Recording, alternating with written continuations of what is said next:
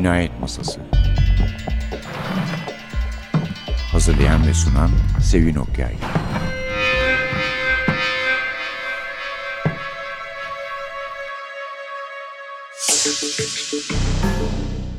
Merhaba. NTV Radyo'nun Cinayet Masası programına hoş geldiniz. Size bu hafta Edgar Wallace'tan iki kitap sunmak istiyorum. Edgar Wallace yani ben bilemiyorum kaç yaşındayken desem doğru yani yeni yetme çağı da olabilir. E, hatırlamadığım bir yayın evinden küçük paperback kapakları pek çabuk buruşan kitapları vardı. Böyle tuhaf renklerde olurdu kitapların kapakları. Fantastik diyeyim, tuhaf demeyeyim de. Ve o zamandan hatırlıyorum kitaplarını okuduğumu ve kendisine. Zaten çok velut bir yazar. Mutlaka birkaç kitabı da buraya düşmüştür diye düşünüyorum o sırada. Fakat ne kadar iyi bir yazar olduğunu unutmuşum. Ta ki Labirent yayınları Polisiye Pipo serisinden Edgar Wallace kitaplarını çıkarana kadar. Labirent biliyorsunuz bu yıl Dünya Gazetesi Polisiye dalında jüri özel ödülünü aldı. Sadece polisiye çıkarmak için kurulmuş ve klasiklerin yanı sıra Osmanlı polisiyelerinde Türk okuruna tanıtmış bir yayın evi olarak ve şöyle de söyleyeyim asgari imkanlarla.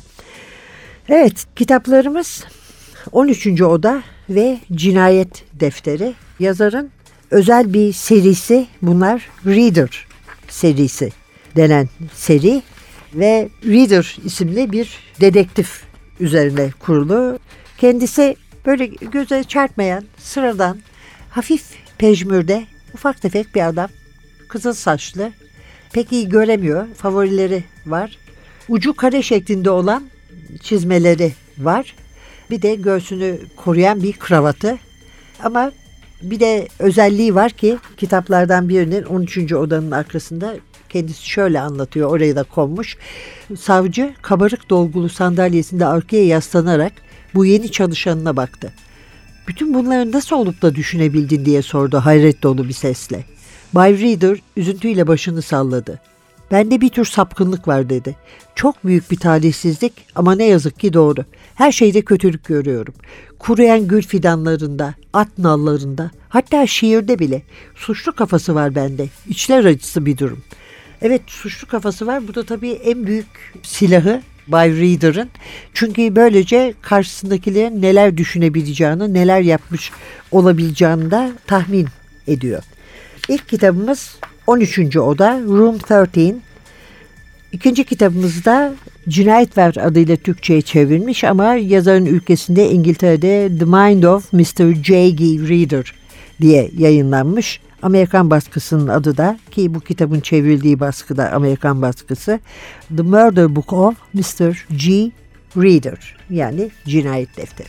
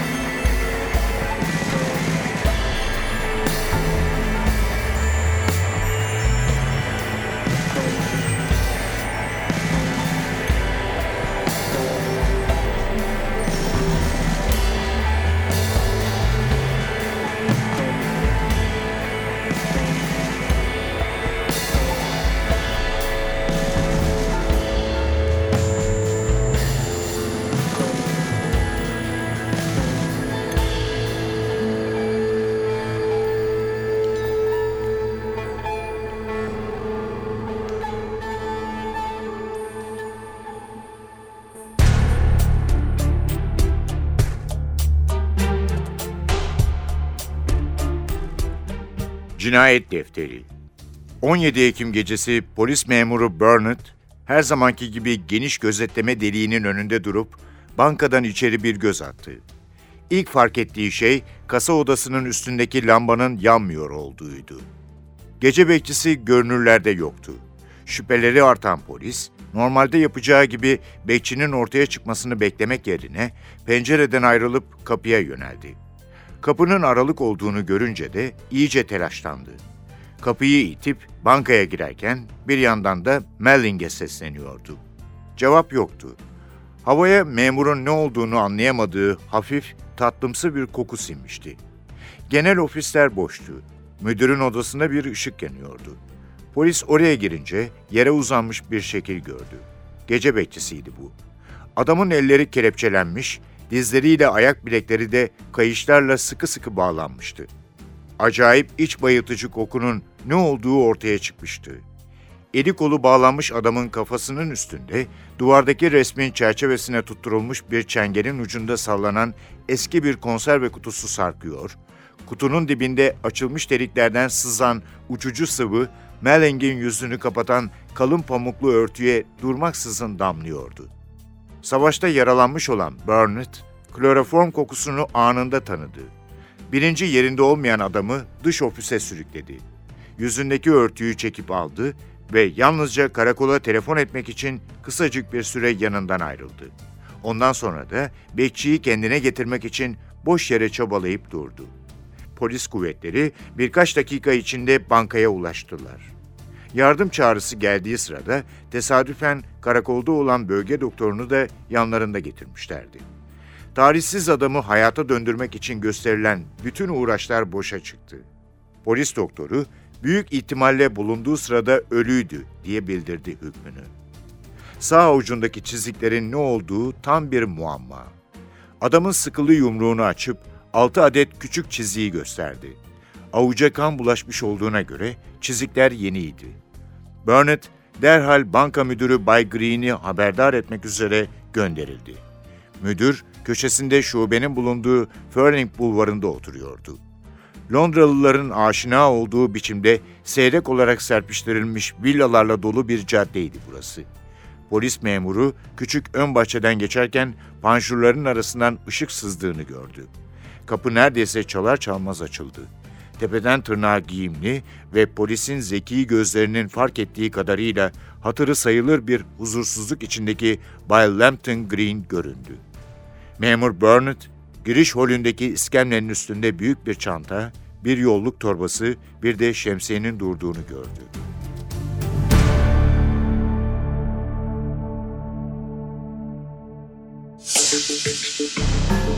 Edgar Wallace iki kitabıyla karşınızdayız. 13. Oda ve Cinayet Defteri. Her ikisini de Türkçe'ye Seda Çıngay çevirdi.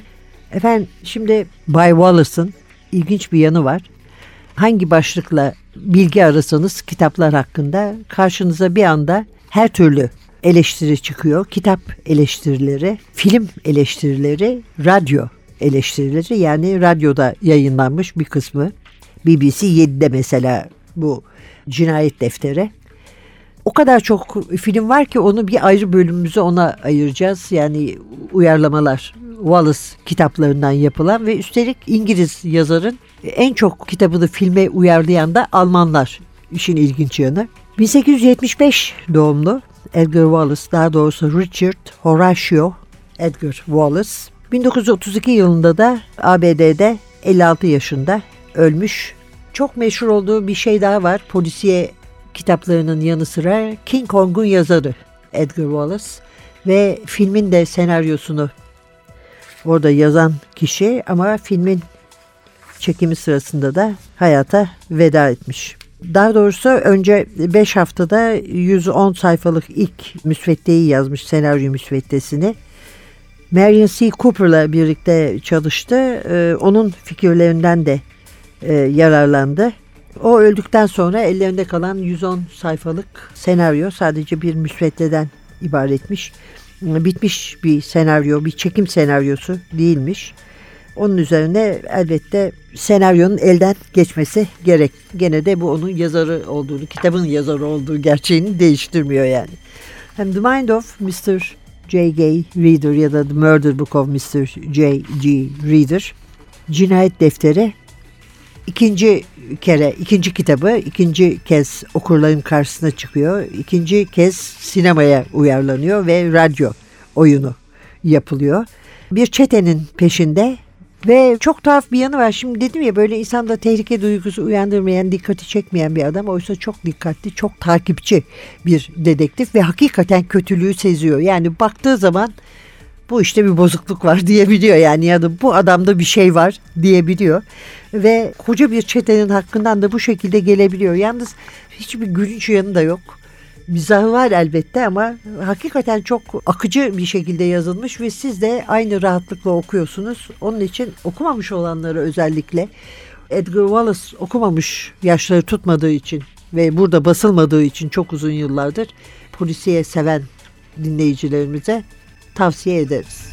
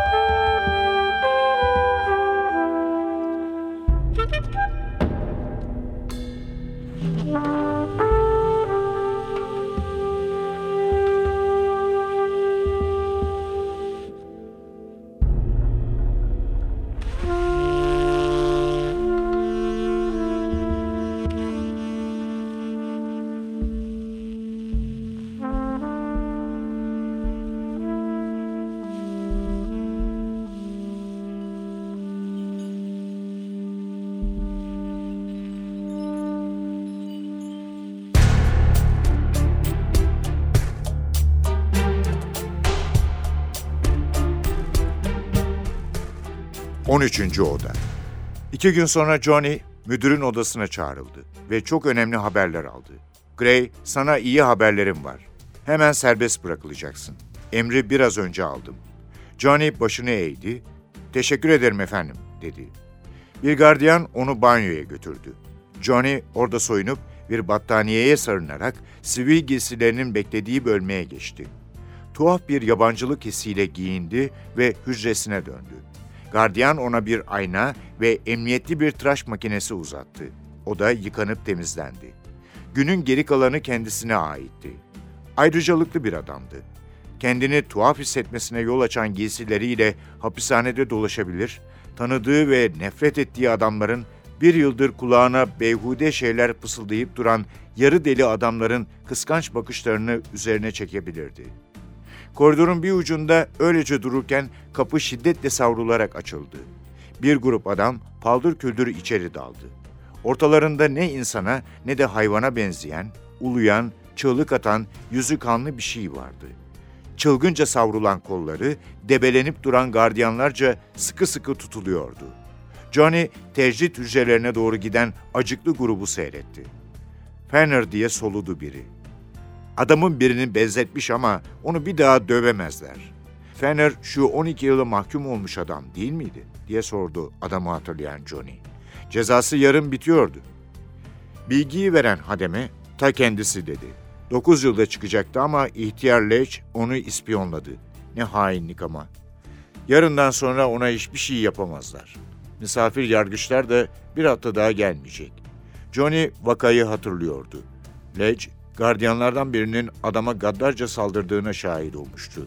Gardiyan o zamandan beri açıktaydı. Talihsiz Banner çaresizlik içinde saldırıya karşılık vermiş ve ceza almıştı.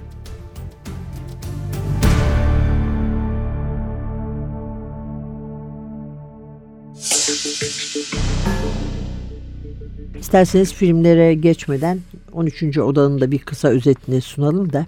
Burada sahneden çıkan John Gray eski dostu Peter Kane'i ziyaret ediyor ve Kane kızının düğünü olduğu halde o gün aralarında bir ilişki olan birlikte iş yaptıkları bir suçluyla hatta bir polis katiliyle Emmanuel Leg'le buluşmayı kabul ediyor.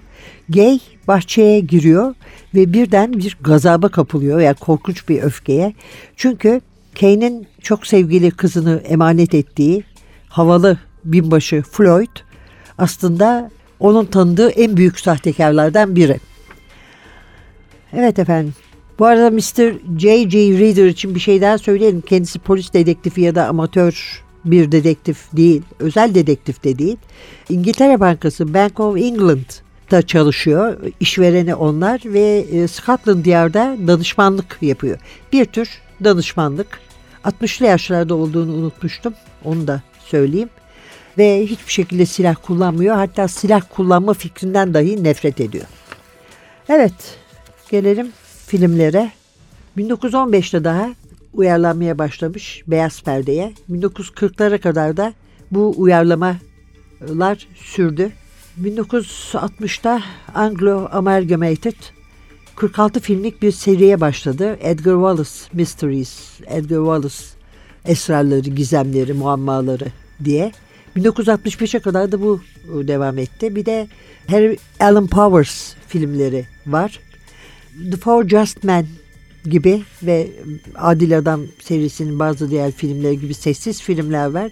Ve elbette ses geldikten sonraki filmler de var. Mesela The Four Just Men'in sesli olanı da var, sessiz olanı olduğu gibi.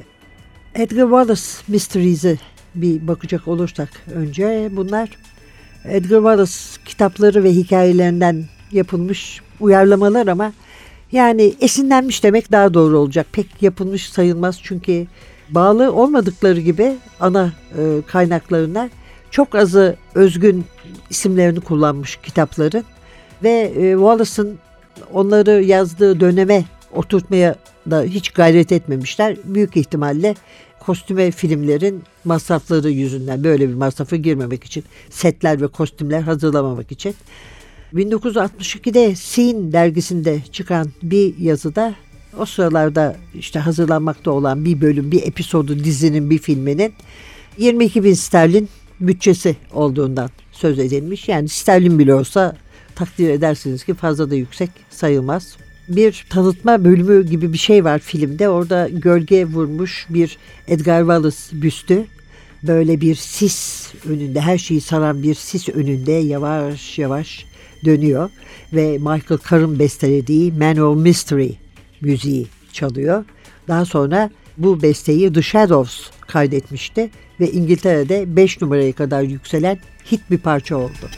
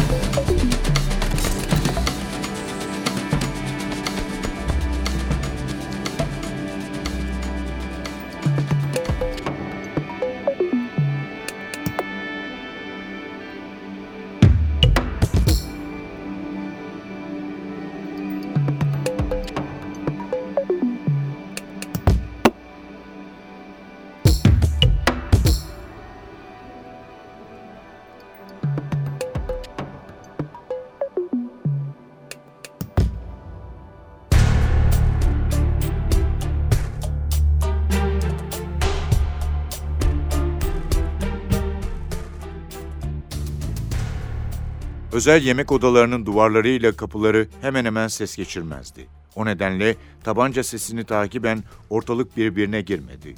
Dışarıdaki koridorda hamal başını kaldırıp dinledi. Bu da neydi diye sordu orada bekleyen asansörcüye. Beriki bir şey duymadım diye kestirip attı. Biri kapı çarpmıştır. Belki diyen kapıcı ziyaretçi defterine döndü. O gecenin misafirlerinin isimlerini kaydediyordu. Böyle bir kulüpte kayıtların mutlaka tutulması gerekirdi. Öte yandan isimleri kurşun kalemle yazıyordu. Çünkü bazen kulüp üyeleri orada olduklarının kanıtının hemen ortadan kaldırılmasını isterlerdi. 13 numaralı odada sessizlik hakimdi. Mavi renkli ince bir bulut tavana uçtu. Kapı biraz daha aralandı ve sağ elini paltosunun cebine sokmuş olan Johnny Gray içeri girdi. İki büklüm şeklin yattığı, odanın öbür tarafına doğru ağır ağır ilerledi. Sonra adamı sırt üstü çevirdi. Kısaca bir göz gezdirdikten sonra aceleci elleri adamın ceplerini araştırdı. Bir şey bulunca ışığa götürdü. Kaşları çatılmış olarak okudu ve kağıdı kendi cebine tıktı. Dışarı çıkıp kapıyı dikkatle arkasından kapattı ve girişe yürüdü. Kapıcı şaşkınlıkla "Kalmıyor musunuz kaptan?" diye sordu. "Hayır, tanıdığım kimse yok. Üyeler ne kadar hızlı değişiyor." Görev başındaki adam uygunsuz sorular sormayacak kadar eğitimliydi. "Affedersiniz kaptan." Johnny'nin yanına gidip eğildi. "Yeninize kan bulaşmış." Mendilini çıkarıp lekeyi temizledi. Sonra somurtkan ifadeli gözleri genç adamınkilerle buluştu. Bir sorun mu var kaptan? Johnny, sana anlatabileceğim bir şey değil dedi. İyi geceler. İyi geceler efendim diye cevap verdi kapıcı. Masasında durup dikkatle asansörün cam kapılarını gözledi. Aşağıdaki giriş kapısının açılırken çıkardığı tangırtıyı duydu. Ondan sonra asansör inleyerek yeniden yükseldi. Burada bekle ve ben dönene kadar hiçbir zile cevap verme, dedi kapıcı.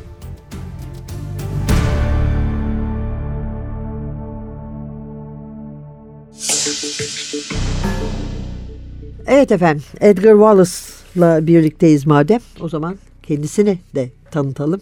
Daha önce de söylemiştim 1875'te doğdu 1932'de öldü 56 yaşındaydı. Öldüğü zaman bu kitapların yazarlığının yanı sıra başka romanlar yazdı, senaryolar yazdı, oyunlar yazdı, gazetecilik yaptı. Wallace Londra'da gayrimeşru yoksul bir çocuk olarak doğdu. 12 yaşında okuldan ayrıldı. 21 yaşında orduya katıldı ve 2. Boer Savaşı sırasında Reuters ve Daily Mail için savaş muhabirliği yaptı. Çok borcu vardı. Güney Afrika'dan ayrıldı, Londra'ya döndü ve para kazanmak için gerilim kitapları, polisiyeler yazmaya başladı. The Four Just Men, Dört Adil Adam dizisi gibi 1905 yılındayız. Kitaplar bunlar. Sonra Kongo'da gazeteci olarak çalıştı. Burada Belçika mezalimini diyeceğim. Başka bir şeyi uygun bulamıyorum. İzledi. Tefrika halinde kısa hikayeler yazdı dergilerde. 1921'de Hodder ve Stoughton'la anlaştı ve dünya çapında tanınan bir yazar oldu. 1931'de e, genel seçimlerde Blackpool'da liberal milletvekili olma yolunda felaketle sonuçlanan bir girişimi var. Yani hiç beklediği şeyler olmadı. Onun üzerine Hollywood'a gitti. Senarist olarak çalıştı RKO, RKO stüdyolarında ve aniden teşhis edilememiş şeker hastalığından genç denecek bir yaşta öldü. Geçen bölümlerden birinde söylediğimiz gibi King Kong'un senaryosunun ilk müsveddesini yazdığı sırada ve filmde ertesi yıl gösterime girdi, çekilip tamamlanıp. Çok fazla yazan velut tabir edilen türden bir yazar. Yayıncılarından bir tanesi o sıralar İngiltere'de okunan bütün kitapların dörtte birinin Wallace'ın kaleminden çıkmış olduğunu söylerdi. Sadece gazetecilik yapmadı. Dediğimiz gibi senaryolar yazdı, şiir yazdı, şiirleri vardır.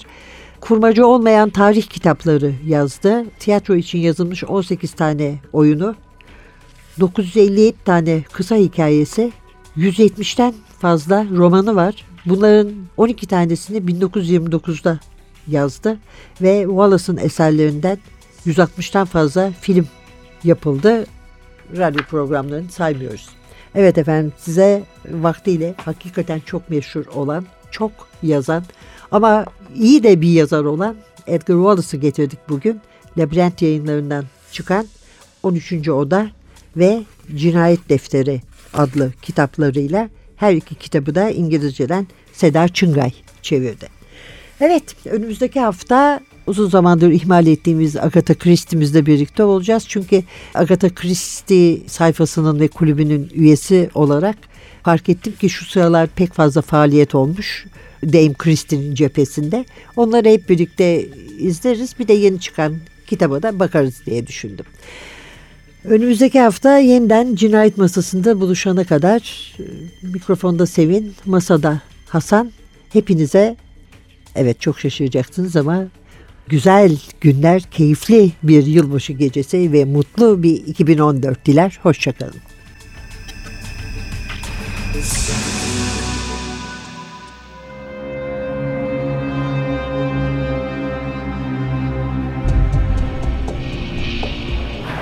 Cinayet Masası. Hazırlayan ve sunan Sevin Okyay